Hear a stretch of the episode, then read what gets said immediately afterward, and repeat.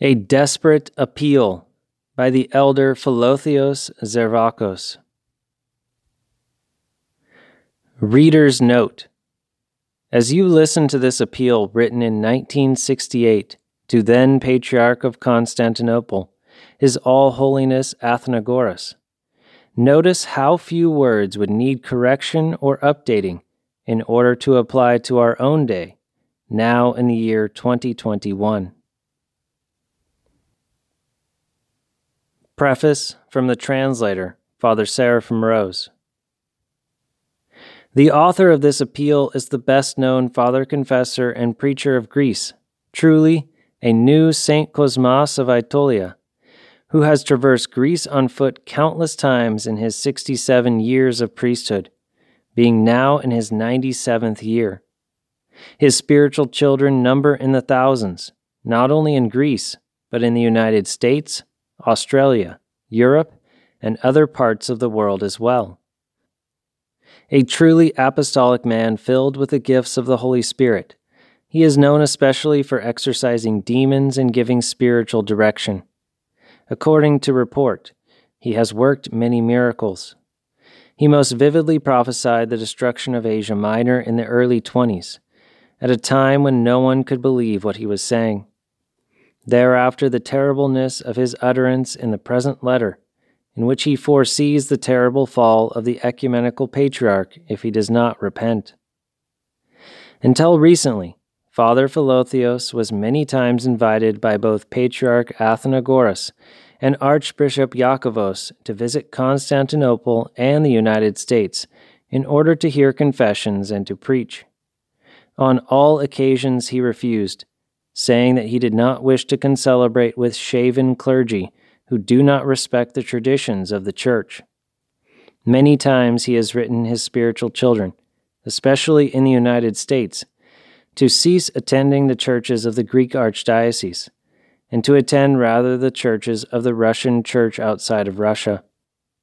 He has written numerous books and articles, among which are a great and marvelous pilgrimage to the Holy Land and Mount Sinai, The Wayfarer, his autobiography, Sacred War Against Blasphemy, and The Heirs of Apostolos Makrakis. From some time past, I had purposed to write to your All Holiness because of your hasty and unhesitating dealing toward a union of the Orthodox Eastern Church with the evil doctrined papacy. I did not write to you because illustrious hierarchs, elect clerics, most pious professors and theologians, virtuous monks, learned, informed laymen have written clearly against this false union pursued in so hasty and servile a manner. I had hoped that the sufferings which have come from the sins of all us Greeks, both clergy and lay, men and women, small and great, would have brought you to your senses, and that you would have diverted your audacious and to the Orthodox Church most soul harming resolution into an effort to unite the divided portions of the Orthodox Church in Greece. One would have expected that the primate of Greek Orthodoxy would have first preached repentance to all of the Orthodox Church and to the sinful Greek people that he would have given the sign for a return to the all ruler, and that he would call for a union in friendship with the most loving, but also most just, heavenly Father, from whom, as disobedient and ungrateful despisers of his divine commandments and precepts, we have broken away and are become, instead of his friends, his enemies. Likewise, one would have expected that you would have taken care to restore the unity of our church from the division and schism caused by that thoughtless, pointless, untimely, and diabolical innovation, the introduction of the Gregorian, papal calendar by your Masonic predecessor, Meletios Metaxakis, who misled the then Archbishop of Athens, Chrysostom Papadopoulos. Unfortunately, not, however. Not only did you have no provision and no concern for the above mentioned primary needs and similar urgent sacred matters that should take precedence over every other endeavor, but instead to the strengthening and widening of the schism within the Church of Greece, you hasten with swift step and slavish mind to the fulfillment of your first dubious decision, that is, toward false union with the falsely infallible pontiff who summoned you, as someone in error, to return to the papal fold. It is precisely because I see that the union above every other union, that is, the essential union and friendship with the triune God, does not concern you, nor does the reestablishment of the unity of the divided and much suffering Greek Orthodox Church, that I am obliged to write you, fearing lest I shall sin if I keep silent and do not profess the truth. See, your all holiness how by means of dissension the wolf seizes and scatters the sheep of your own flock, which the Lord has entrusted unto you, and for which he shed his blood. And you have no concern for the sheep. You are only concerned at all costs to achieve union and friendship with, and your own and your flock's submission to, the Pope. But take care, your all holiness, because the good and rational sheep of Christ's flock will not follow you in accordance with the word of the gospel, and a stranger they will not follow, but will flee from him. Those that will follow you will be such as are outside of the fold of Christ, who are of papal and Luthero Calvinistic sheep pens, those whose minds are heterodox. The first to speak already were the most righteous fathers of the holy mountain, who gave the watchword, the good and honorable example in imitation of their holy Orthodox fathers who did not hearken to that other voice like yours, that is, to the voice of the alien Latinizer, the Patriarch John Bekos. Those fathers preferred death to false union, and not only do the present Athonite fathers not follow you, they have even ceased to commemorate you in the divine services. You must know, Your All Holiness, that there are not only the Holy Mountain Fathers, but also myriads of other Greek clergy and lay people, genuine Orthodox, some of whom have disavowed you, and others who are ready to disavow you in so far as you persist in devious and deliberate false union. By your unconsidered and impatient endeavor, you have scandalized myriads of souls of elect Orthodox Christians. If it is better for him who has scandalized one of the least of these little ones to hang a millstone upon his neck and be sunk in the depths of the sea, then what, your all holiness, will be the punishment for your sin?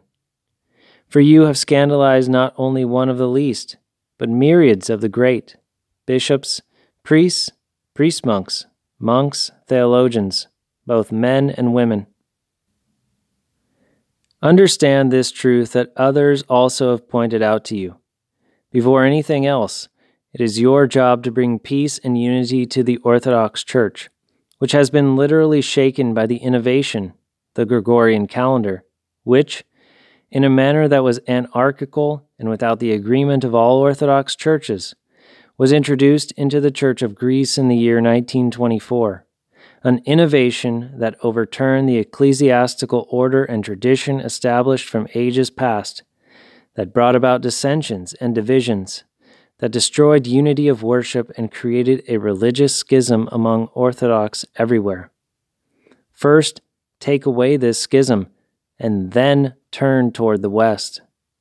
Then, and only then, open the portals of the Orthodox Church, and with pure and unfeigned love, Say unto the Pope and to the heretics, You desire union.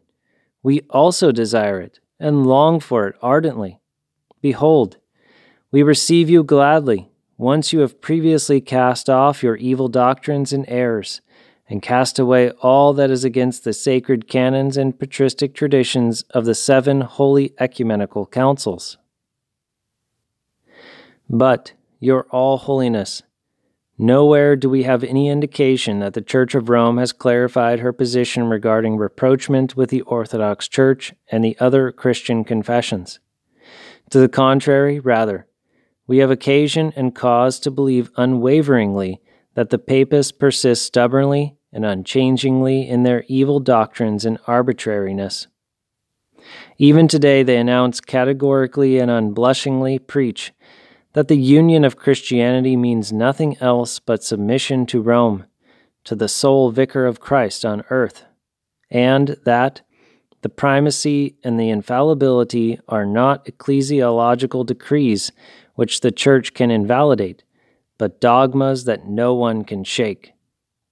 Katholiki, the Roman Catholic newspaper of Athens, October 16, 1963. And furthermore, that the Catholic Church is not about to sacrifice any of her truths, say rather, her errors. To what end, therefore, is this ostentatious diligence on the part of the Orthodox? The union pursued on both sides cannot be a true union, nor one that is permanent or stable, since it is not based upon unity of doctrine. It is quite clear that since inner union is impossible, external union is impossible also. That is, any rapprochement of the two churches without dogmatic unity in such a way that the followers of the one could partake of the mysteries from priests of the other without hesitation. This external union, which is based upon religious indifference, will have as its result not true union, but the confusion of the churches. The Eastern Church has never permitted, nor will it ever be able to permit, her members to receive the pseudo mysteries and the supposed grace of the Holy Spirit from the clerics of a heterodox church. Whoever thinks otherwise is assuredly not an Orthodox Christian. But the whole subject has been made marvelously and superbly clear, leaving no doubt whatsoever, by St. Nectarios of Pentapolis in his God enlightened book, a historical study concerning the causes of the schism concerning the impossibility or possibility of union. It would be most beneficial and to the enlightenment of the faithful if we quote the text verbatim. The saint says on page 9 The terms of union are such that they render the sought for union impossible, because they have no point of contact. Each seeks from the other nothing more nor less than the denial of itself and the basic principles upon which the whole structure of the Church is founded. For on the one hand, the Papal Church is based on the primacy of the Pope according to their understanding of this point, and on the other, the Eastern Church is founded upon the ecumenical councils. Because of this, the terms of union brought forward by either side are impossible of acceptance, since they overturn the churches from their very foundations. Hence, the ineffectiveness of any concessions either side can make. The primacy of honor which is given by the Eastern Church to the Pope is a useless concession because it lacks the power to hold the fabric of the Western Church together. The concessions given by the Pope to the Eastern Church, that is, her remaining in her own dogmas, customs, and disciplines, are not in the least considered as concessions by her, but as legitimate in themselves, since they are founded on the canons of the Church, for which reason alone she abides in them. But she demands also that the Pope himself with all the Western Church return to her bosom, renouncing their former life, and come in repentance to her. Therefore, the apparent concessions have no meaning whatsoever since they are not actually concessions. For union to come about, it is necessary that the concessions remove the main causes of separation. The concessions will truly be such when the Pope gives up his own ways, and not when he simply tolerates those things that have been well established in the Church. Since the main causes of the separation remain as such, the churches persist in their own ways, and union is impossible. For union to be established, it must be made secure upon the same principle. Otherwise, every labor is vain. Let there be union, your all holiness, but in the way Christ wishes it, far from every worldly purpose and every compromise. Your desire regarding the evil doctrined papal church should be an apostolic desire, a God bearing and holy desire because, as the sacred canons proclaim, The things which have been transmitted in orthodoxy are not yea and nay, but they are yea in truth, and they remain unbroken and unshaken unto eternity.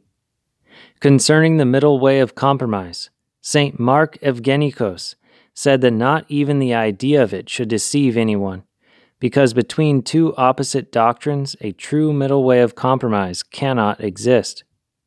Quote, For these reasons, those who proclaim the middle way of compromise and teach that there is nothing stable or definite and certain, but like hypocrites by means of concessions adapt and waver between each other's opinions, must be avoided.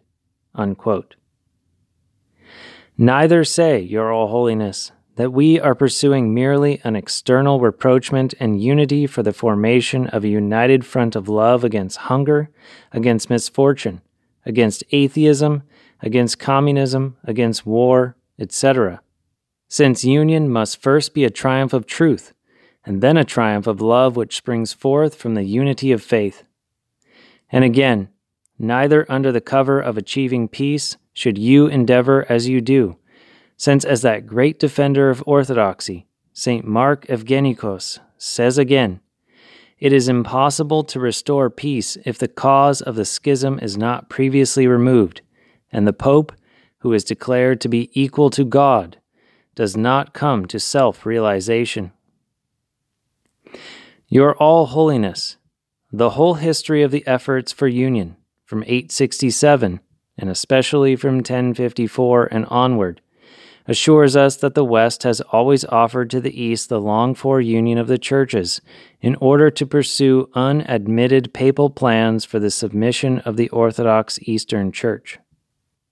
Furthermore, we are made even more hesitant by the lamentable fact that in our midst there exists, as there ought not, the Unia, which, according to the ever memorable Chrysostom Papadopoulos, craftily seeks to lead the people into papism and gradually and imperceptibly to Latinize them. Since it is precisely because of their deceitful posture that the Uniates poison the relations between the two churches you, your all holiness, should have laid down as a primary condition for union the immediate disbanding of the Unia. Of course, no true Orthodox Christian, cleric or layman, remains unmoved by the Christ desired blessing of union as long as deceit and shameful enslavement are not hidden beneath its most sweet name.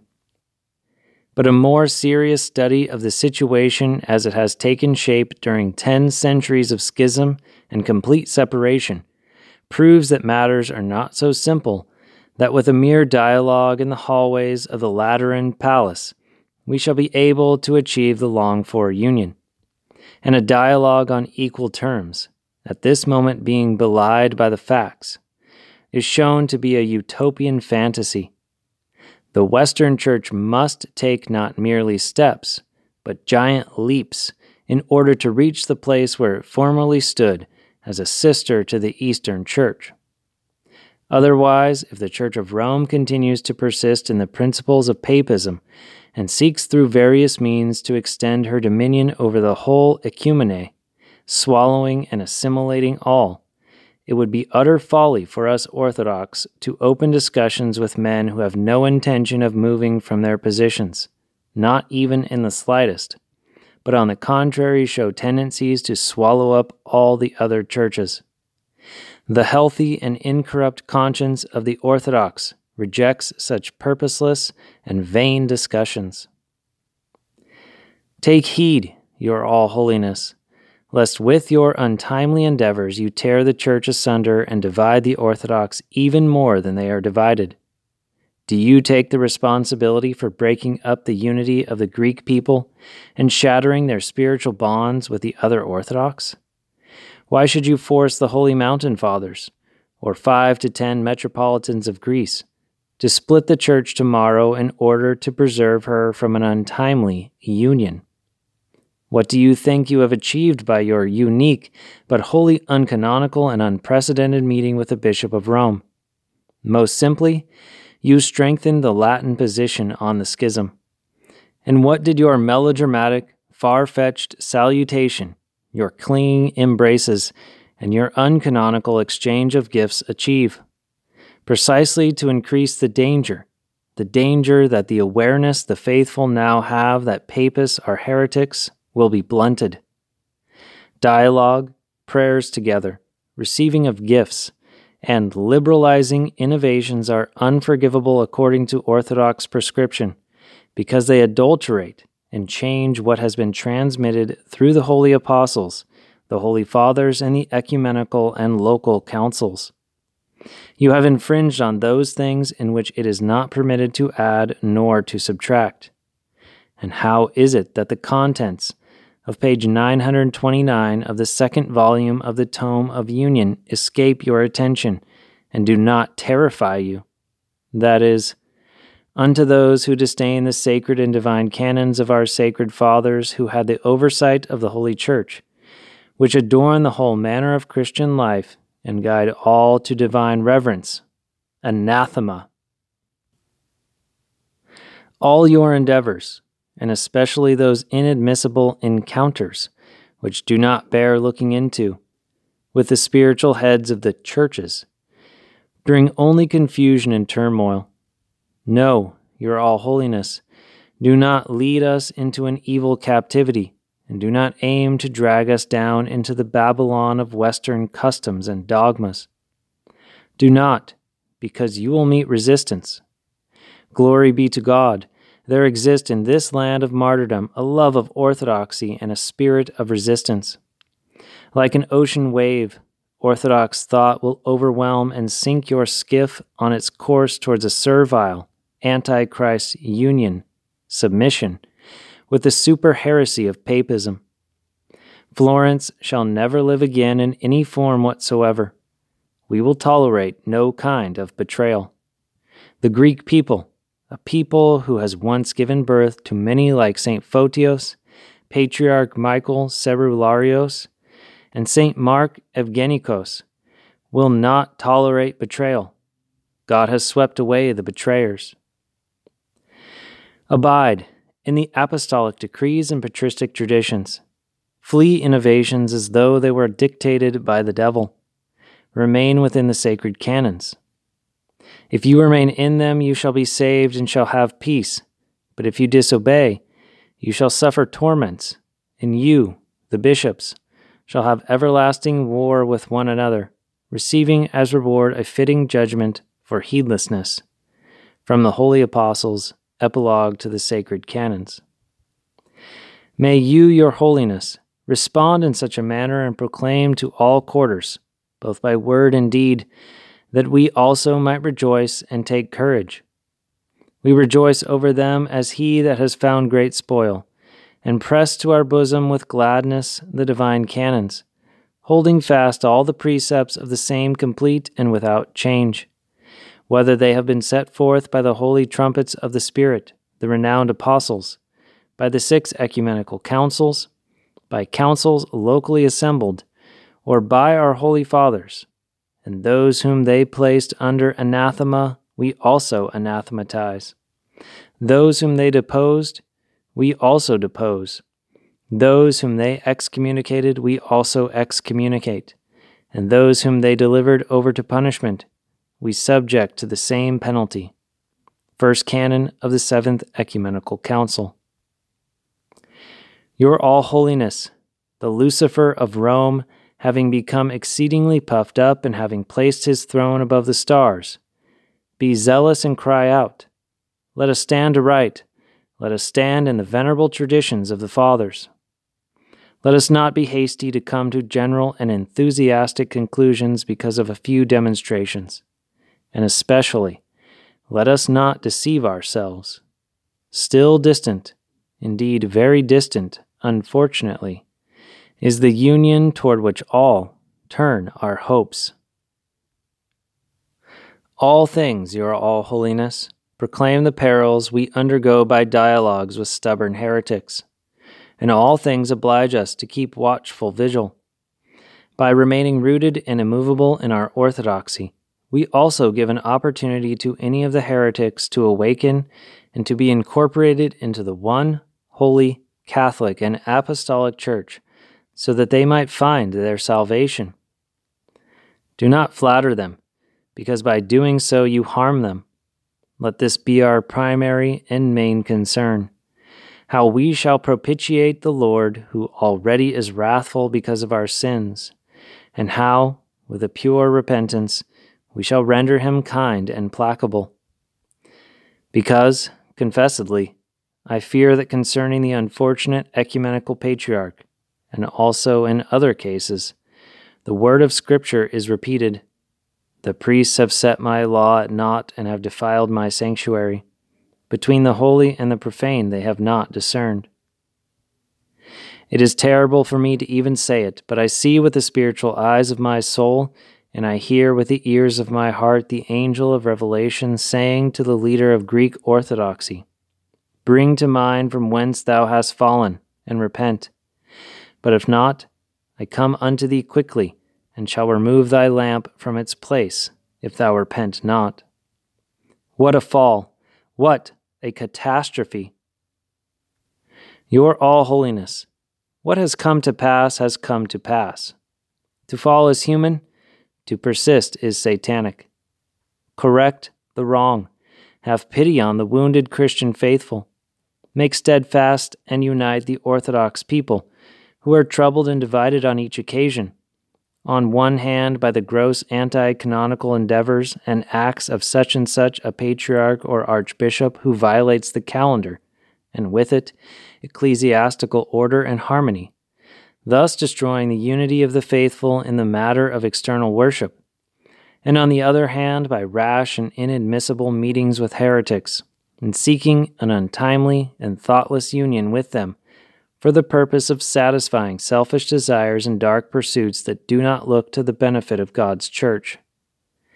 We beseech you fervently, put an end to scandal, for the path which you have chosen, if it should further bring you into union with the Roman Catholics, would call forth a division in the Orthodox world.